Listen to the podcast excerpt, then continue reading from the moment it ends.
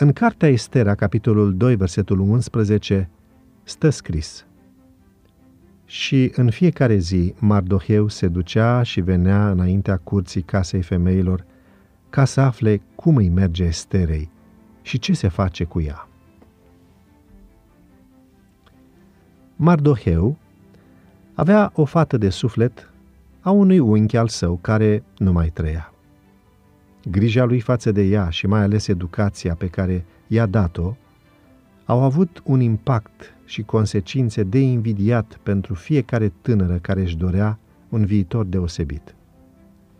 Cunosc fete care mă priveau cu lacrimi în ochi în urma vizionării unor ecranizări despre carierele uimitoare ale unor tinere.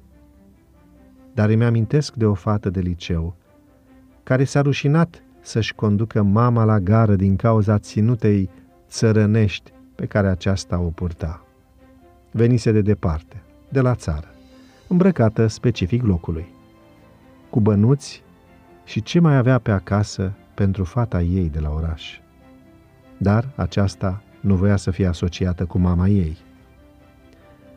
Estera era frumoasă, ascultătoare, curajoasă, și iubea vărul și asculta de el. Și mai ales, îi era deosebit de credincioasă lui Dumnezeu. Toate aceste calități alături de înțelepciunea dăruită au ajutat-o să îndeplinească un plan divin, unic în istoria Israelului, care se sărbătorește chiar și astăzi.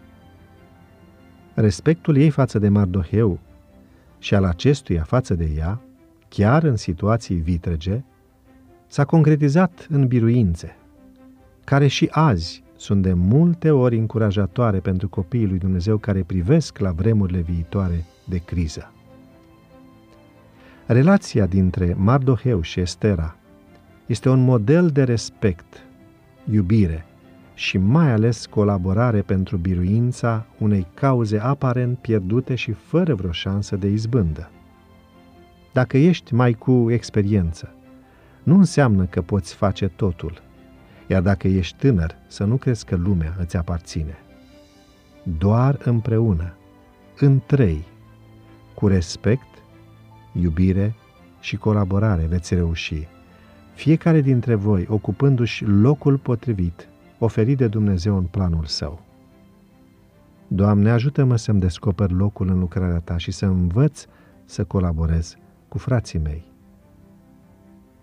Caută o modalitate de a implica un tânăr în activitatea pe care o îndeplinești la biserică.